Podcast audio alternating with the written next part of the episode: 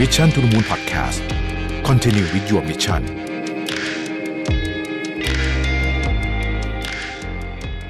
สวัสดีครับ ยินดีต้อนรับเข้าสู่ Mission to the Moon Podcast นะครับ คุณอยู่กับประวิทยานุสาหะครับ วันนี้ มาชวนคุยเรื่องเศรษฐกิจของไทยหน่อยนะฮะเศรษฐกิจเรื่องของความเปราะบางนะครับของไทยแล้วก็อาจจะอัปเดตเรื่องของสงครามนิดหน่อยนะฮะผมต้อง จ้งก่อนว่าวันที่ผมบันทึกเสียงเนี่ยคือวันพฤหัสที่ 17 มีนาคมนะครับสถานการณ์ของสงครามที่ยูเครนเนี่ยก็ยังคงมีความใช้คำว่าพลิกไปพลิกมาได้ตลอด แต่ว่าวันนี้สัญญาณดูดีขึ้นนิดหน่อยนะครับ หลังจากมีการเจรจากันอีก ต้องบอกว่าน่าจะเป็นรอบที่ 5 แล้วนะครับเออเริ่มต้นอย่างนี้ก่อนดีกว่า เริ่มต้นจากการหยิบงานรีเสิร์ชของ KKP นะครับ มา พูดถึงเป็นตัวเริ่มแล้วกันนะเขาบอกว่าเศรษฐกิจไทยเปราะบางแค่ไหนเมื่อราคาน้ำมันสูงขึ้นนะครับคือตอนนี้เนี่ยเขาปรับประมาณการ GDP เนี่ยเหลือ 3.2%นะฮะอันนี้คือการคาดการณ์ของปีนี้เป็นตัวเบสไลน์นะก็คือเป็นตัวค่ากลางนะครับ ถ้าเป็นตัวสูงก็คือตัวที่เราเรียกว่าเป็นจะเรียกว่าเป็น best case scenario หรือว่า optimistic scenario ก็ได้เนี่ยนะฮะ GDP ของไทยเนี่ยจะอยู่ที่ 3.6%ปีนี้นะครับ ในขณะที่ขาที่เป็น pessimistic หรือว่าเป็นมองโลกในแง่ร้ายนิดหนึ่งเนี่ยนะครับจะเรียกว่าเป็น worst case scenario ก็ได้เนี่ยอยู่ที่ 2.7 นะครับสำหรับ KKP แต่ว่าผมเห็นบางเจ้าบางสำนักนี่ก็ลดไปเหลือ 2.5 ก็มีนะไอ้ตัวต่ำเนี่ยนะฮะเพราะฉะนั้นเนี่ยก็จะเห็นว่ามันค่อนข้างที่จะเปราะบางพอสมควรทีเดียวนะครับ ทีนี้เวลาเราเทียบเรื่องของ GDP growth เนี่ยอีกตัวหนึ่งที่ต้องดูเลยก็คือเรื่องของ inflation นะฮะ inflation เนี่ย baseline คือค่ากลางของปีนี้เนี่ยเขาคาดการณ์ inflation กันไว้ที่ 4.2%นะครับสำหรับ KKP นะฮะแต่ว่าถ้าเกิดว่าเป็นกรณีที่เลวร้ายหน่อยเนี่ยจะอยู่ที่ 5.1%นะครับแล้วก็กรณีดีเนี่ยจะอยู่ที่ 3.6%จะเห็นว่า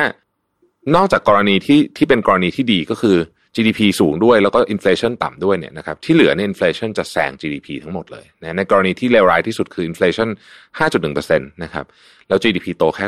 2.7นะฮะ ซึ่งก็ดูเราเป็นเรื่องที่น่าเป็นห่วงนะครับ ผมพูดเรื่องของ stagflation อีกทีหนึ่งแล้วกันนะจริงๆก็ได้เล่าไปหลายครั้งนะ stagflation เล่าเล่าสั้น ๆ แบบนี้ก็คือว่ามันมาจากคำว่า stagnation บวก inflation นะครับคือภาวะเศรษฐกิจชะงักงัน แต่ดันเงินเฟ้อสูงนะฮะซึ่งเรามีโอกาสจะเจอนะครับเรามีโอกาสจะเจอครั้งสุดท้ายที่เราเจอเนี่ยเมื่อ 40 ปีที่แล้วนะครับมันนานมากแล้ว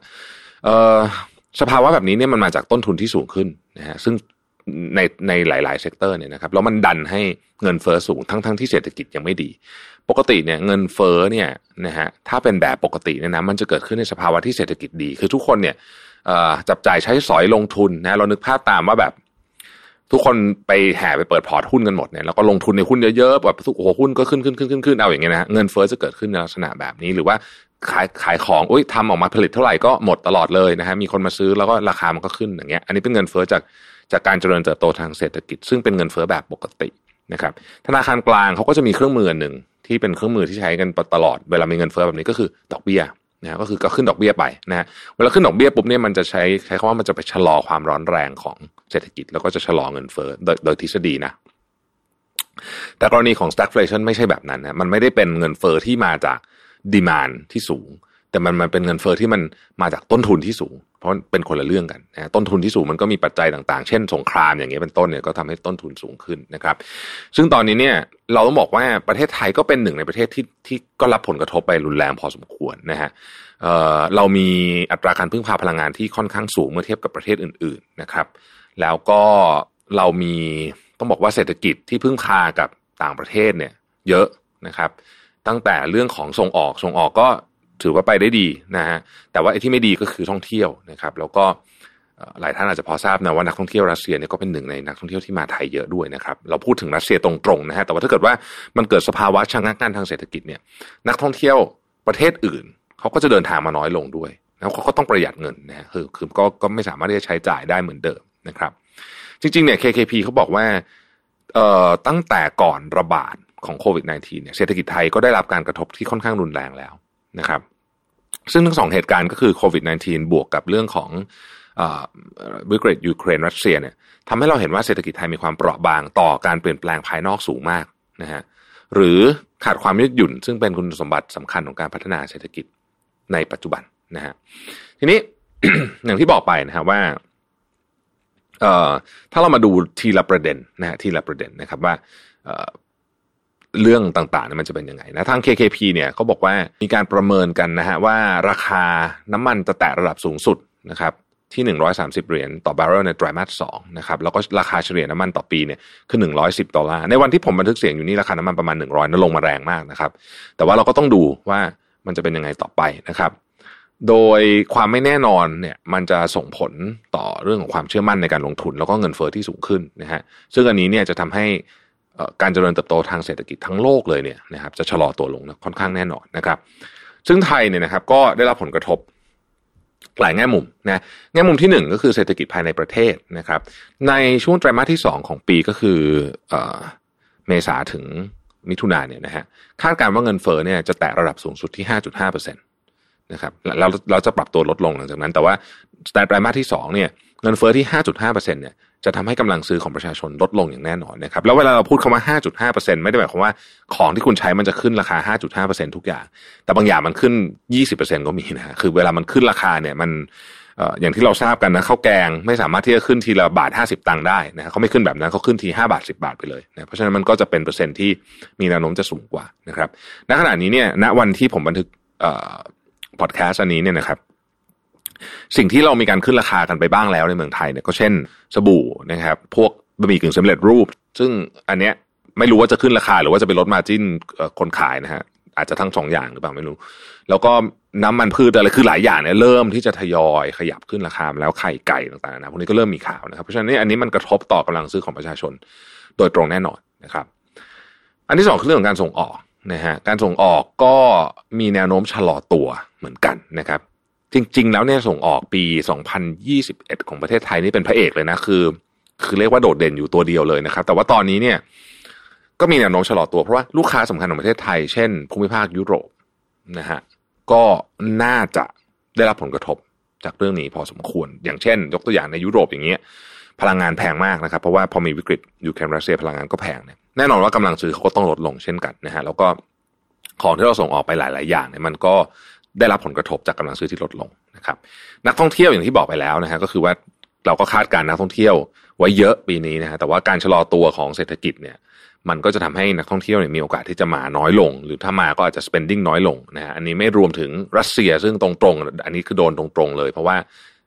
นักท่องเที่ยวจากรัสเซียก็ก็ลำบากมากที่จะมาตอนนี้นะครับ เพราะว่า ค่างงค่างเงินอะไรต่างๆนะพวกนี้นะฮะ KKP เขาก็มีการประเมินไว้ว่าถ้ากรณีมันเลวร้ายมากๆเนี่ยนะฮะมีการคว่ำบาตรอะไรที่มันรุนแรงกว่านี้เนี่ยนะฮะมันก็อาจจะส่งผลให้ราคาน้ำมันปรับตัวสูงขึ้น โดยมีค่าเฉลี่ยที่เขาคาดการไว้สูงสุดเนี่ยค่าเฉลี่ยทั้งปีนะอยู่ที่หนึ่งร้อยสามสิบดอลลาร์ต่อบาร์เรลถ้าเป็นอย่างนั้นเนี่ยแล้วก็โอ้อันนั้นเนี่ยจะหนักมากนะครับเขาบอกว่าจะเกิดความเสี่ยงในการขาดแคลนสินค้านะครับ แล้วเศรษฐกิจโลกเนี่ยจะอาจจะเข้าสู่สภาวะเศรษฐกิจถดถอยมากขึ้นนะฮะ น้ำมันแพงทำไมกระทบประเทศไทยมากกว่าประเทศอื่น เออเราเคยตั้งคำถามนี้กันไหมนะครับ น้ำมันแพงเนี่ยนะฮะส่งผลต่อประเทศไทยมากกว่าประเทศอื่น เนื่องจากว่าเศรษฐกิจไทยมีการพึ่งพาการใช้น้ำมันสูง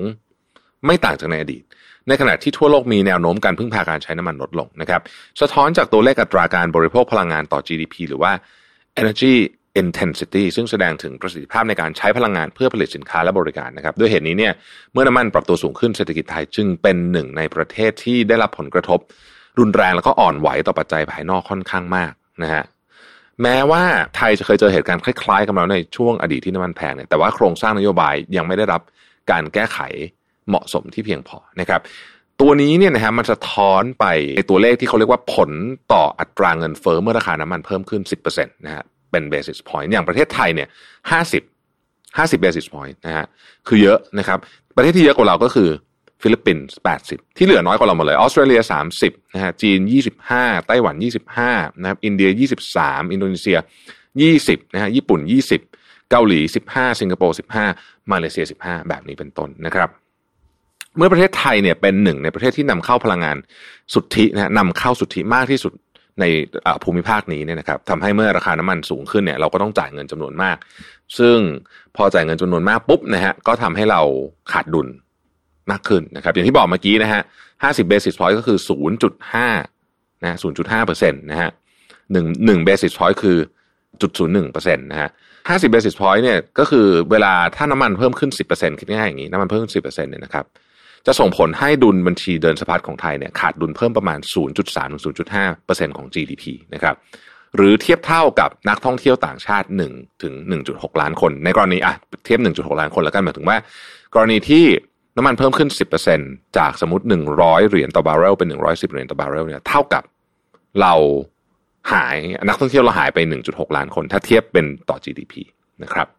จะเห็นว่าเวลาน้ำมันราคาสูงขึ้น สิ่งที่มันจะเกิดคู่กันไปก็คือเงินบาทจะมีแนวโน้มอ่อนลงด้วยนะครับ อันนี้ก็มาจากเรื่องของการค้าขาดดุลนี่แหละนะครับ ทีนี้กลับมาที่ประเด็นเรื่องของเงินเฟ้อนะฮะทาง KKP เนี่ยเขาก็บอกว่า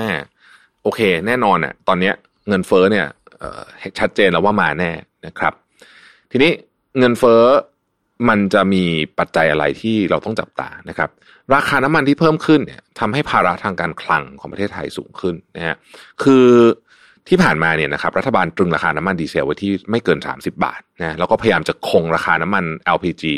ซึ่งกระบวนการที่ประเทศไทยใช้ก็คือผ่านกองทุนน้ามันนะฮะเข้าใจว่าดีเซลช่วงที่ขึ้นไปพีคๆเนี่ยกองทุนน้ามันคือเอ่อ subsidy อ่ประมาณ 10 กว่าบาทนะฮะเพราะนี่มันเยอะมากนะฮะเยอะมากแล้วก็แก๊สเนี่ยเข้าใจว่าประมาณมี subsidy อยู่ประมาณสักครึ่งหนึ่งอะ นะฮะก็คือถ้าเกิดปล่อยราคาแก๊สลอยตัวเนี่ยราคาจะคูณสองประมาณเนี้ยถ้าผมจำตัวเลขไม่ผิดนะครับ คือพอมันเป็นแบบนี้เนี่ยนะฮะผ่านกองการมีการสมทบผ่านกองทุนน้ำมันเนี่ยนะครับก็เราเรียกว่าราคาดีเซลที่ตรึงไว้เนี่ยนะหากไม่มีการปรับนโยบายเนี่ยภาครัฐจะต้องใช้เงินเดือนละประมาณนะฮะสองหมื่นล้านบาทต่อปี หรือปีหนึ่งประมาณทักสองแสนกว่าล้านบาทนะครับคิดเป็น 1.8%ของ GDP หรือถ้าเกิดคิดเป็นเอ่องบประมาณของรัฐบาลงบประมาณรัฐบาลตีกลมๆประมาณสัก สามล้านล้านบาทนะฮะถ้าน้ำมันราคาสูงเนี่ยเกือบสิบเปอร์เซ็นของค่าใช้จ่ายของภาครัฐเนี่ยนะฮะจะถูกใช้เป็นการอุดหนุนเรื่องราคาน้ำมัน ซึ่งมันแปลว่าอะไรฮะมันแปลว่างบลงทุนก็จะหายไป ซึ่งเยอะมากนะฮะสิบเปอร์เซ็นเกือบเกือบสิบเปอร์เซ็นนี่ถือว่าเยอะมากนะครับทาง KKP Research เขาก็ประเมินนะฮะบอกว่าถ้าไม่มีการอุดหนุนน้ำมันเลยเนี่ยดีเซลเนี่ยจะขึ้นไปประมาณ 38ถึง40 บาทต่อลิตร ซึ่งก็อย่างที่ผมบอกคือมันเนี่ยฮะอุดหนุนอยู่ประมาณสัก 10 บาทนะครับ LPG นะฮะอาจจะขึ้นไปได้ถึง 430 บาทต่อถัง จากที่ตอนนี้ตรึงราคาไปที่ 313 บาทนะครับแล้วก็พวกค่าไฟต่างๆ ก็มีโอกาสจะปรับตัวสูงขึ้นด้วยนะฮะอันนี้ก็จะเป็นเรื่องของอต้นทุนนะครับซึ่งเรามีเรามีเรามีการควบคุมเรื่องของราคาน้ำมันก็จริงนะครับ แต่ว่าเขาบอกว่า ไทยเนี่ยเคยเผชิญสถานการณ์เงินเฟ้อจากราคาพลังงานเร่งตัวโดยเฉลี่ยเนี่ย28%ต่อปี แม้ว่ากลุ่มสินค้าจำเป็นส่วนใหญ่นะครับถูกควบคุมราคาตามมาตรการของกรมการค้าภายในนะฮะราคาสินค้าหมวดอาหารและเครื่องดื่ม ทั่วไปก็ยังคงปรับตัวเพิ่มขึ้นราว 6%โดยราคาสินค้าย่อยบางตัวปรับตัวสูงมาก เช่นผักผลไม้เปิดปรับตัว 14%ข้าว 9%เนื้อสัตว์ 7%เป็นต้นนะครับ เนื่องจากราคาพลังงานเป็นต้นทุนหลักในการขนส่งสินค้าเกษตร ต้นทุนการผลิตที่สูงขึ้นจะทำให้ราคาสินค้าต่างๆ สูงขึ้นนะครับ แล้วก็กดดันเรื่องของเงินเฟ้อในช่วงที่เศรษฐกิจฟื้นตัวไม่เต็มที่ อันนี้แถมให้อีกหนึ่งนึงว่าสินค้าเกษตรตอนนี้เนี่ยไม่ได้โดนแค่เรื่องของราคาพลังงานนะครับแต่โดนทั้งเรื่องของปุ๋ยเคมีนะครับซึ่งรัสเซียเป็นคนที่ผลิตใหญ่ที่สุดเนี่ยนะฮะแล้วก็เรื่องของอาหารสัตว์นะครับ ซึ่งรัสเซียและยูเครนเนี่ยผลิตเอ่อพวกที่เป็นวัตถุดิบสำหรับอาหารสัตว์เยอะนะครับ ดังนั้นเนี่ยนะครับเอ่อรัฐบาลเองมีโจทย์ที่ค่อนข้างยากนะฮะรัฐบาลเองมีโจทย์ที่ค่อนข้างยากที่จะต้องทำยังไงให้ เงินในกระเป๋าลดลงอะนะเพราะว่าเพราะว่ามีภาระเรื่องเงินเฟอ้อเข้ามาเนี่ยนะครับ ก็ต้องอุดหนุน อุดหนุนให้ตรงจุด อันนี้ผมเห็นด้วยนะว่า คือการอุดหนุนเนี่ย คือตอนนี้มันจะอาจจะอุดหนุนแบบหวานเนี่ยไม่ได้แล้วนะฮะอุดหนุนแบบหวานไม่ได้ มันจะต้องเป็นอุดหนุนที่มันลงไปในในในในจุดที่สำคัญจริง ๆนะครับ แล้วก็ในนี้เขาเขียนน่าสนใจเขาบอกว่าควรเน้นมาตรการที่ไม่เป็นการบิดเบือนตลาด ลดความเสี่ยงจากการขาดแคลนสินค้าและกักตุนสินค้า การอุดหนุนโดยตรึงราคาน้ำมันอาจไม่ใช่วิธีการจัดสรรทรัพยากรที่มีประสิทธิภาพที่สุดนะครับ โดยในภาวะที่ภาระทางการคลังสูงขึ้นเรื่อยๆเนี่ย และไอการบิดเบือนราคาตลาดเนี่ยนะจะจะทำให้คนไม่ลดการใช้พลังงานเมื่อราคาแพงขึ้นนะครับ และอาจจะเป็นการให้เงินอุดหนุนกับกลุ่มคนที่ไม่ได้มีความจำเป็นทั้งหมดนะฮะทำให้ต้นทุนของภาคการคลังเนี่ยสูงจนเกินไป นะอันนี้เป็นต้นนะครับ อันนี้อาจจะต้องคือมันก็เป็น suggestion ที่น่าที่น่าสนใจแล้วน่าจะไปพิจารณาดู แต่ผมคิดว่าตอนนี้เนี่ยเราใช้เงินไปเยอะมากละกับกับช่วงโควิดเนี่ยอันนี้ก็ต้องยอมรับจริง ๆ ว่าใช้เงินไปเยอะมากเพราะฉะนั้นเนี่ยตอนนี้กระสุนมันเหลือน้อยมันก็ต้องต้องต้องคือยิงก็ต้องแม่นอะ มันต้องแบบเข้าเป้าหมด ผมคิดว่าเห็นภาพนะขของเรื่องของเงินเฟ้อต่างๆนะถามว่าน่าเป็นห่วงไหมก็ต้องตอบว่าน่าเป็นห่วงมากนะครับสำหรับปีนี้น่าเป็นห่วงจริง ๆ นะฮะแล้วก็เอ่อ ยังไม่มี solution ดี ๆ ให้นะ ผมต้องบอกอย่างนี้ก่อนว่า ยังยังไม่มีข้อ solution ดี ๆสำหรับสำหรับปัจเจกบุคคลนะครับ นอกจากบอกว่าเออจะต้องประหยัดแล้วก็อาจจะต้องเลื่อนการใช้เงินก้อนใหญ่ไปก่อนเนี่ยยังไม่แต่นอกเหนือจากนั้นเนี่ยเดี๋ยวเดี๋ยวจะพยายามจะช่วยกันคิด solution อยู่นะทางทีม Mission to the Moon เองก็พยายามรวบรวมข้อมูลจากอดีตนะฮะว่า ในอดีตที่ผ่านมาเนี่ย เวลาประเทศต่างๆเขามีเงินเฟ้อสูงสูงเนี่ยนะครับเอ่อแบบแบบสูงแบบจากจากไอเหตุการณ์ประเภทต้นทุนเพิ่มสูงแบบนี้เนี่ย เขาทำยังไงกันบ้างนะฮะแล้วก็ธุรกิจปรับตัวยังไงกันบ้างนะครับ เพราะว่าเรากำลังเจอกับหลาย ๆ วิกฤตซ้อนๆกันอยู่ตอนนี้นะฮะมันก็อาจจะทำให้หมื่นได้ ก็เป็นกำลังใจทุกคนนะครับ ที่ต้องต่อสู้ชีวิตพอสมควรนะฮะพอสมควรถึงหนักสำหรับหลายคนนะครับ ก็เป็นกำลังใจให้นะครับเราพบกันใหม่พรุ่งนี้นะครับ